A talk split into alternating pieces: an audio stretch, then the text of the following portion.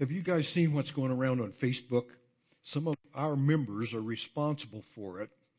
But it talks about preaching on Super Bowl Sunday. And the suggestion is that if the pastor makes a good sermon point, somebody should pour Gatorade on him. So I came prepared. I don't see any Gatorade, so I guess I'll I'll take a chance. But uh, uh, anyway, I compliment you on starting Super Bowl Sunday in worship. I think that really honors God. I appreciate you being here. I uh, was looking through my photo files, trying to find an image that I thought might go well with the introduction to the message this morning. I'm going to be talking about being on a journey, a sea journey on a ship. And I found one that I thought was appropriate because it's kind of blue and orange. You know, God's sunsets. Uh, Broncos colors are divinely arranged. Well, I was on uh, on the ship at a different time of year on a journey, uh, and it was a wild ride. Not because of the high seas that we often encountered in southeast Alaska that time of year, but because of the rambunctious youth that were bouncing around that Alaska Marine Highway ferry. There were kids on that ferry just running all over the place. My missionary friend and I were on a trip from Ketchikan over to Prince of Wales Island. Prince of Wales is an island uh, slightly larger than the state of Delaware. And we were on the way to visit the churches on the island and invite them and do some promotion work to the Bible camp where I was the new director. It just so happens that there had been a basketball tournament in Ketchikan, and all the island schools had sent teams and fans over to the tournament. They were on the way home. They weren't very well supervised. Kids running around all over the place, bothering everybody. Many of the adults were complaining. But when I think back about that trip, my missionary friend and I didn't even notice the kids because we were engaged in telling stories. My friend had been a missionary in Southeast Alaska for many, many years, had some rich experiences to relate. And although I was new to the ministry, I'd been involved in forestry work there, I had a few stories to contribute as well. And we would finish a story, go get another cup of coffee, and start off on another one. Some were humorous, some were serious. I'm sure we embellished some of them a little bit. You know how that goes. But at one point, we're halfway through a story, and he looks up at me with a big grin on his face. And he says, Woe to the Christian who has no story to tell of their spiritual journey. And I've thought of that statement so many times in years hence because it's true, some, so many Christians don't live their life as though there's anything exciting to tell. What's the big deal? No real story. In reality, every born again believer has a story to tell about their, their relationship with Jesus Christ. You know, people can argue about the finer points of your theology. They can challenge your doctrine, but how can they argue with your story? The signature theme of SFC that we're looking at today. This is the last in our series of six signature themes. It's one of my favorites. I asked to be able to speak on this one. And it reads this way Helping people on their spiritual journey by realizing that everyone has a unique story as well as a place in God's master story. The exciting part of this is that your story is just a cog in a bigger wheel God's master plan. What an exciting journey that can be. Let's pray. Father, we thank you now as we come to this part of our worship this morning where we open the Word together and where we can realize that each and every one of us has a story. And maybe some haven't started that story yet. Maybe they haven't crossed that line of faith. But you even now you're preparing them for that. And so we pray that you would speak to us this morning. And we just dedicate this time in the Word to you. In Jesus' name, amen. Well, if you turn with me to Acts chapter 1, actually, we've looked at this passage briefly a couple of times in this series. Ryan spoke on uh, Acts chapter 1 and chapter 2 back on January 10th. Jimmy mentioned it in one of his messages. Today I want to go back and focus on the first nine verses. It's an exciting account of how the Christian journey began. It records the last words of Jesus on earth to his apostles with a charge to start the journey, to tell the story, to be my witnesses. Now remember the setting. Acts was written by Dr. Luke, the physician. He's already written one account, the Gospel of Luke, where he relates the life and teachings of our Lord. And now, in his typical, well researched, detailed style, he writes to his friend Theophilus about the start of the church age and the Acts of the apostles. It records the last words of Jesus on earth to his apostles with a charge to start the journey, to tell their story. The timeline is that Jesus has resurrected, spent 40 days with these apostles, teaching them about the kingdom before he left them, before he returned to his heavenly home. Let's read. In the first book, O Theophilus, I have dealt with all that Jesus began to do and teach. I, I like that word began. The story isn't over. Jesus started it. Now it's up to you to carry it on. Until the day when he was taken up, after he had given commands through the Holy Spirit to the apostles whom he had chosen. He presented himself alive to them after his suffering by many proofs, appearing to them during forty days and speaking about the kingdom of God. And while staying with them, he ordered them not to depart from Jerusalem, but to wait for the promise of the Father, which he said, You heard from me.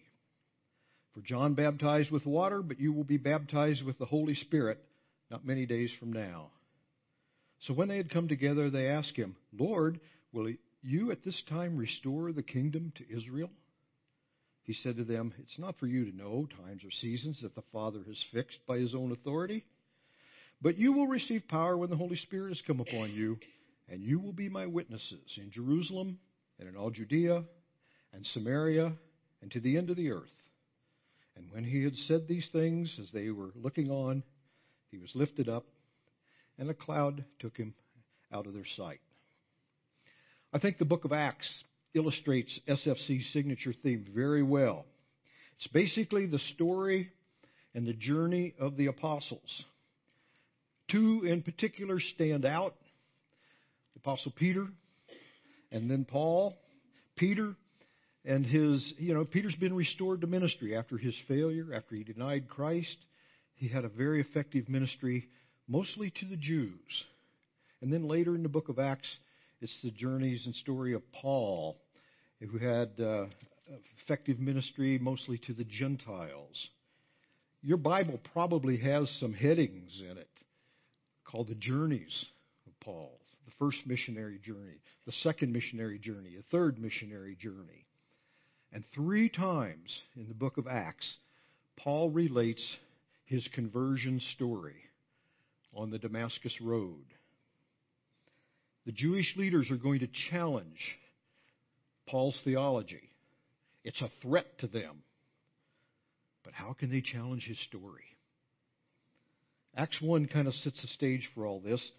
I'd like to look at four main points this morning in these nine verses that we've read. And, and the first one I call a pre salvation preparation. Or maybe beyond that. Maybe you've been saved, but you, you just really haven't figured out your calling yet. It's, Christian life hasn't really taken off with you.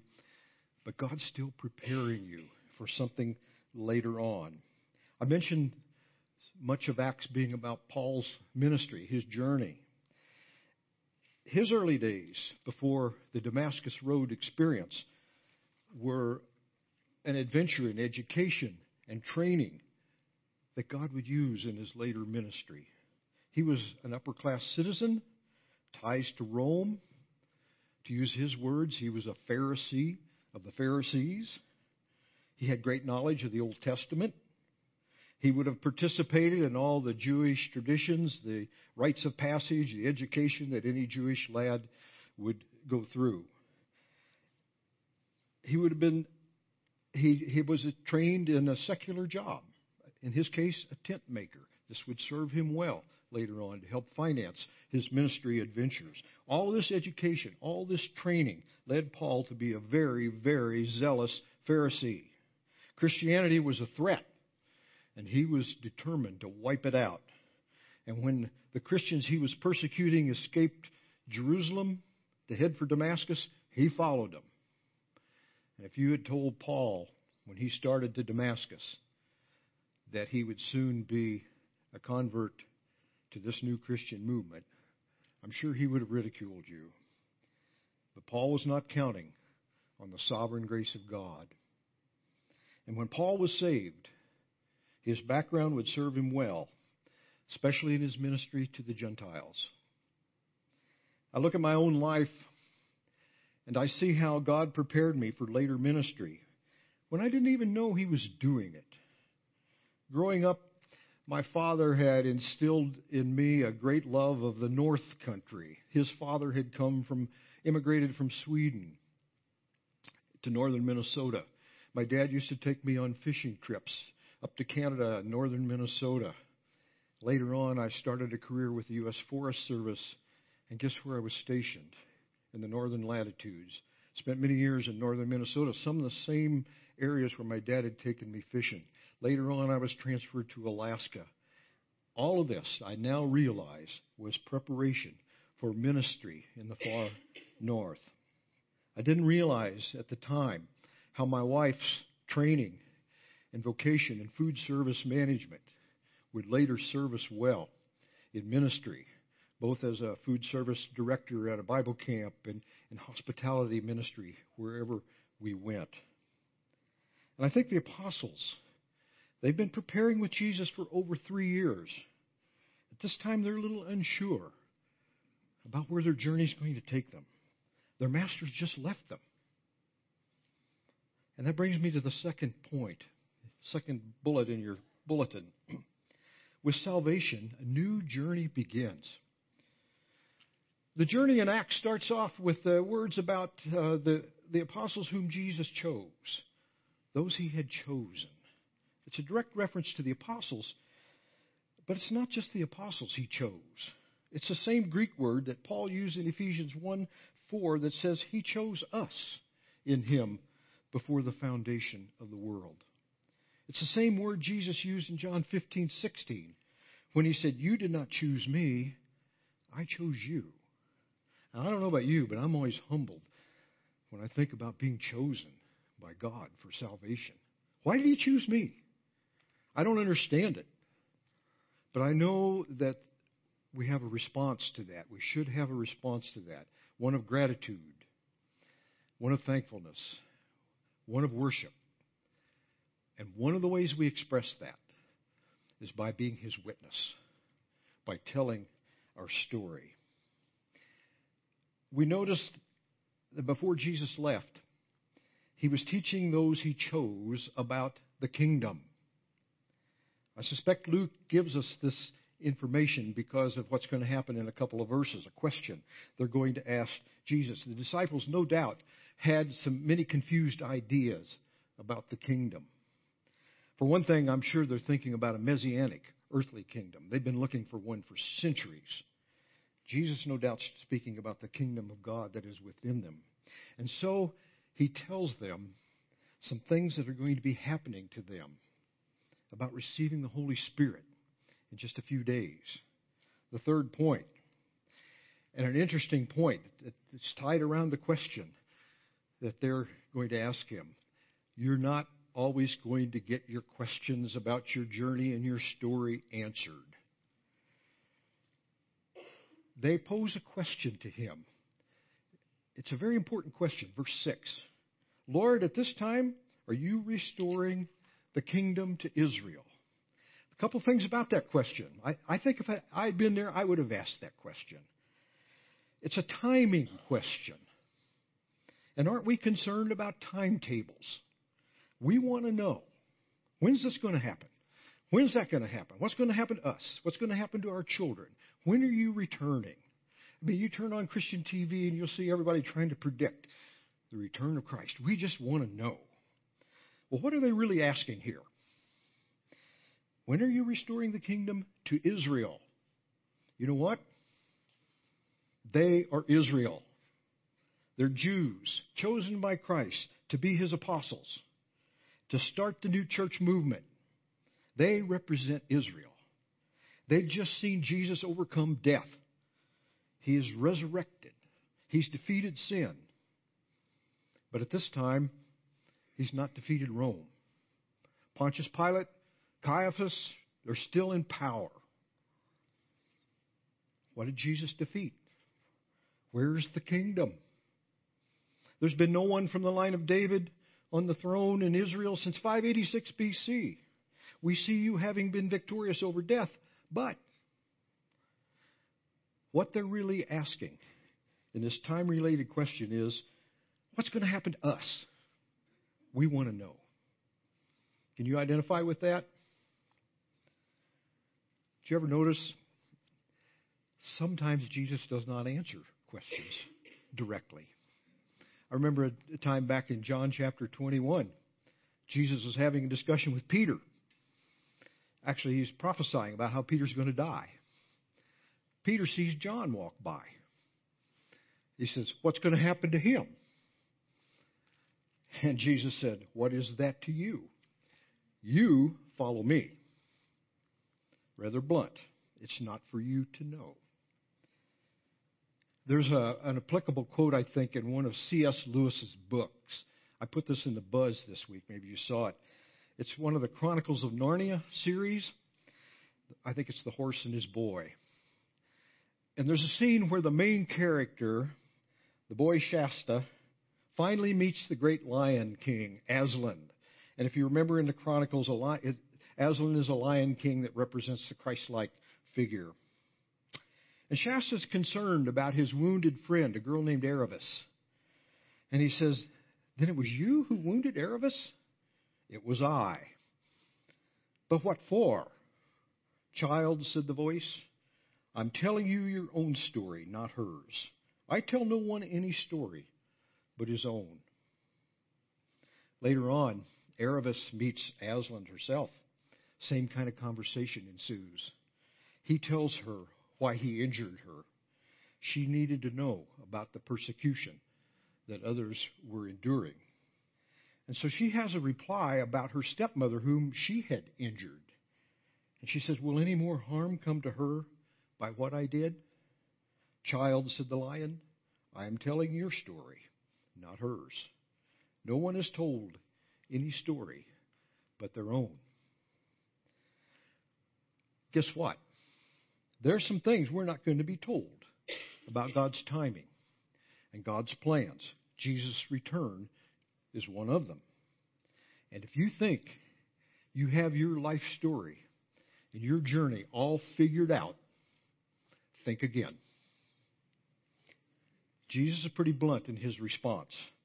It's not for you to know the time or the seasons. Sorry, guys. The Father has set this by his authority. It's up to him.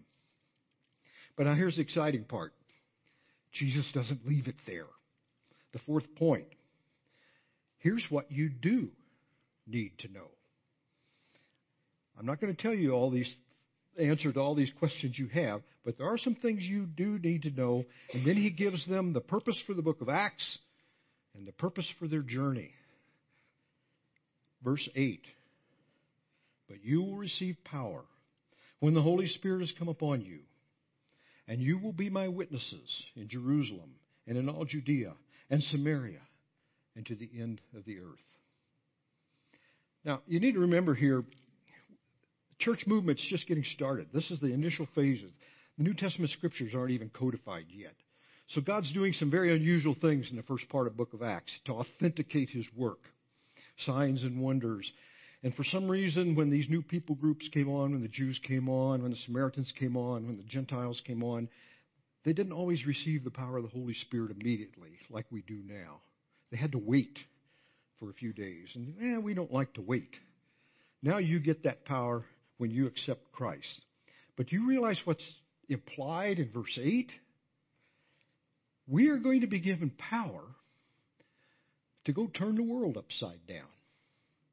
That's the phrase. I like that phrase because in Acts 17, that's what the Jews accused Paul of doing, he and his followers. These Christians are turning the world upside down.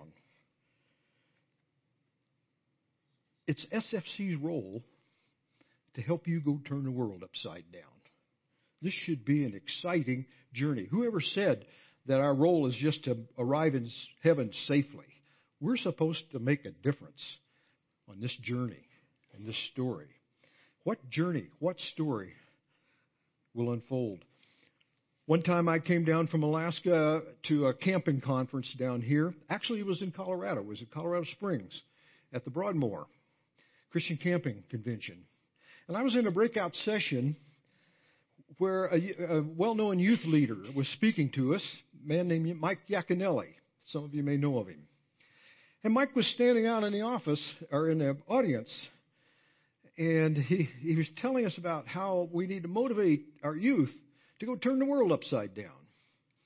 And he said, If God were to strike me with a heart attack right now, I just pray that He would give me enough energy to climb back up on the stage, grab a microphone, and say, What a ride!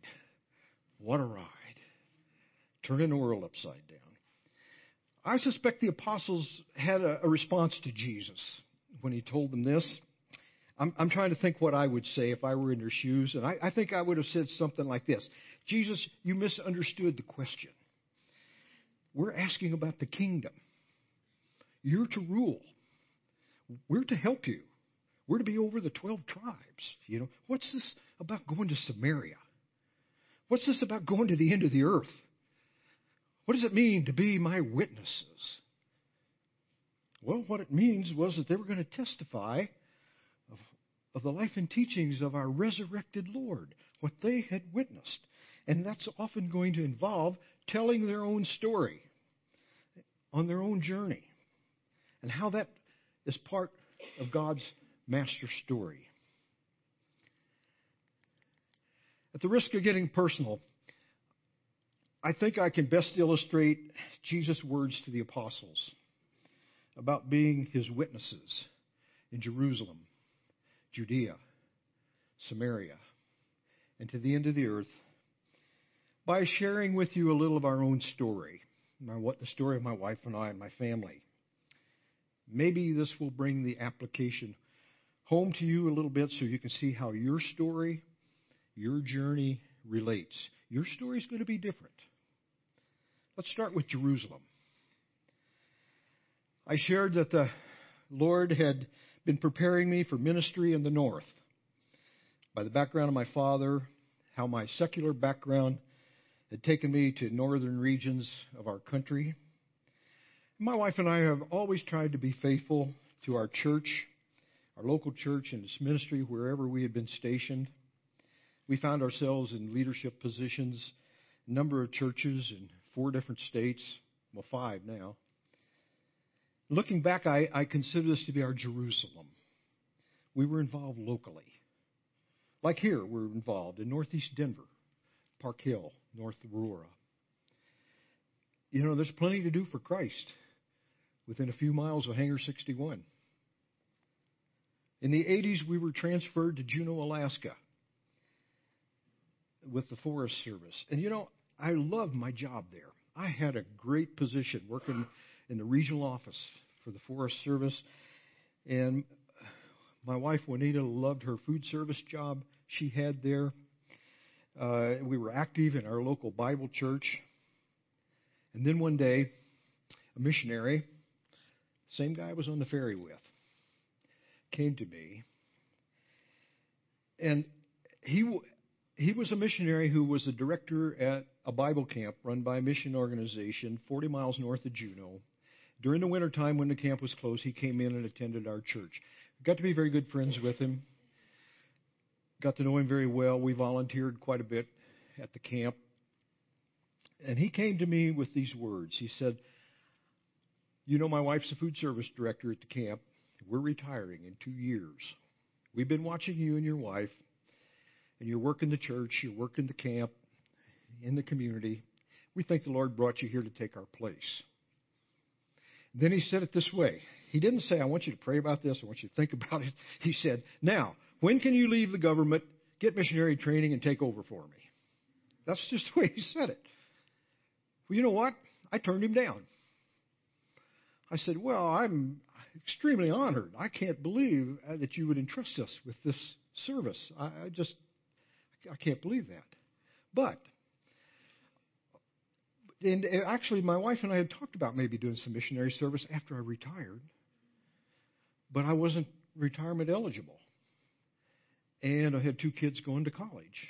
And I had a big mortgage, and my wife had a good job, and you know the story. I said, it's just not good stewardship for us at this time to leave my job. And uh, uh, I think I think he was expecting that answer because he says, "Oh, you don't have to give me an answer today. I'm still praying." Well, we didn't tell anybody about it. He didn't either.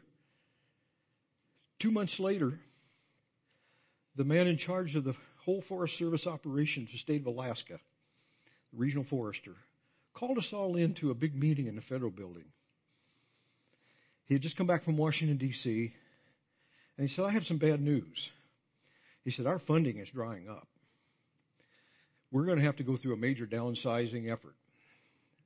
I've made the decision to reduce the workforce in Juneau by 25%. He said, Don't worry, we'll try to take care of all of you. We'll transfer you to other parts of the country. And then, as an afterthought, he just kind of made this comment. He said, we're going we're to accomplish this by consolidating apartments and eliminating some departments. I looked at the list, and my department was scheduled to go. He said, Don't worry, we'll trans- transfer you all away.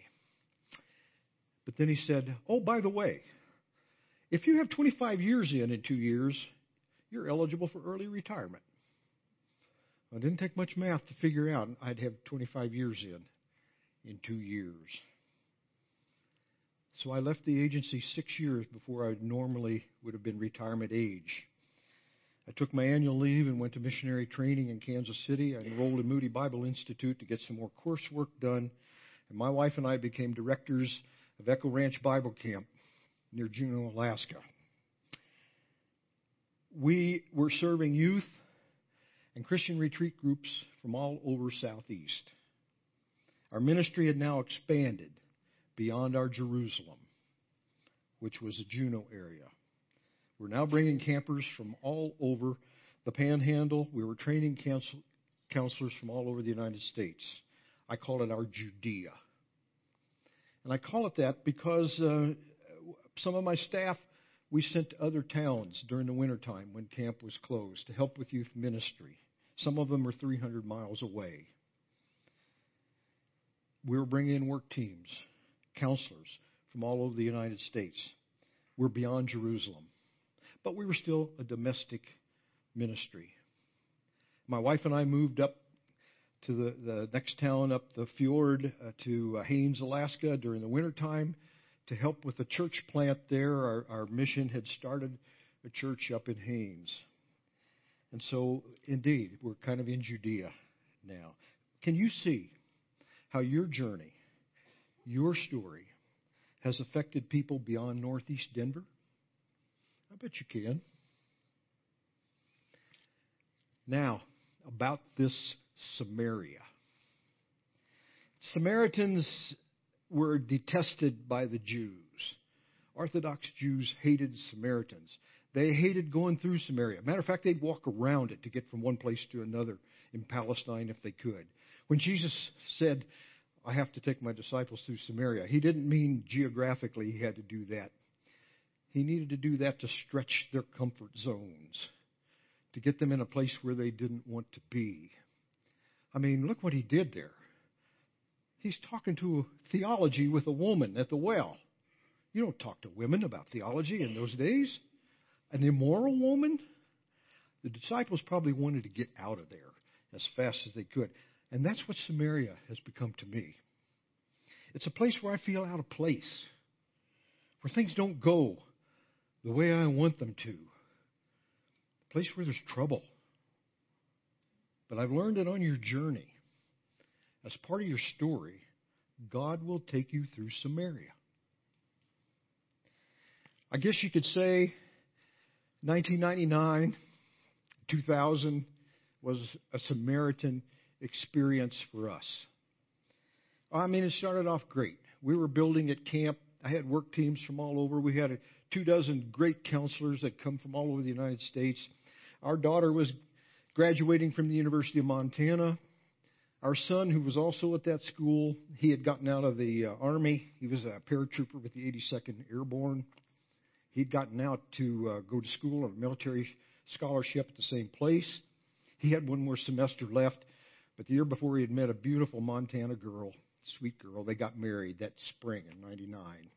We went to Montana one week to a graduation, the second week to a church wedding, and two and a half months later, we went back to that same church for a funeral. Our 25 year old son and our new 22 year old daughter in law were tragically killed in an airplane crash as right after they had flown out of a remote airstrip at camp. That's just not the way it's supposed to be. Your kids are not supposed to die before you do. A young couple just beginning their journey. What a great career they had ahead of them. And that's not the end of the Samaritan experience. We returned that winter up to Haines, where we were helping with the church. The pastor there had become my best friend. He was my age. We were kindred spirits. We did a lot with them. I appreciated his wisdom. I had him on my camp advisory council. I helped him in his ministry. He taught me a lot about giving messages and, and helping in ministry, and I filled in for him when he had to be away.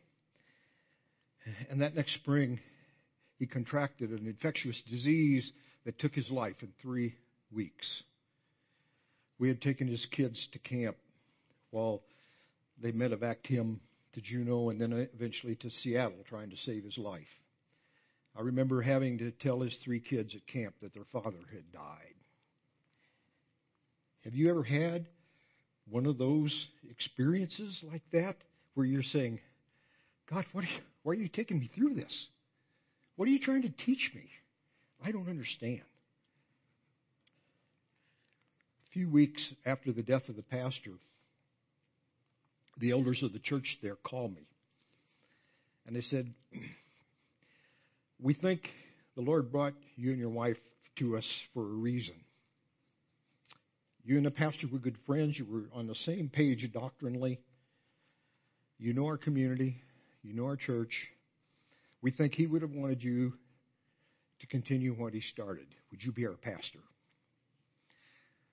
When I went to the Bible camp, I had actually made the statement I'm comfortable in this position. It's an administrative position. One thing I would never want to do is be a pastor. For one thing, I don't have the training for it. But you know, when you have this, these kind of tragedies, changes your perspective. I accepted that call. I became the pastor of Port Chilkoot Bible Church and served there for eight years. And you know, our little church supported missionaries as far away as South America and Africa interior Alaska, the end of the earth. We started in Jerusalem, then Judea. We went through Samaria, and now supported work to the end of the earth. Now, Juanita and I serve in Northeast Denver as volunteers.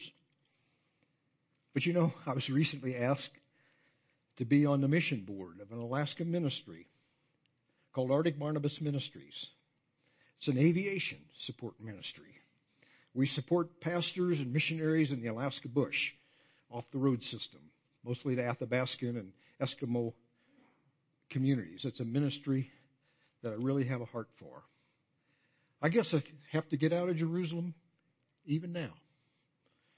And uh, by the way, just a sideline, I just got a phone call last night from Arctic Barnabas pilot, uh, pilot friend of mine is going to be here at the second service today. just passing through. So, boy, does he have some stories to tell.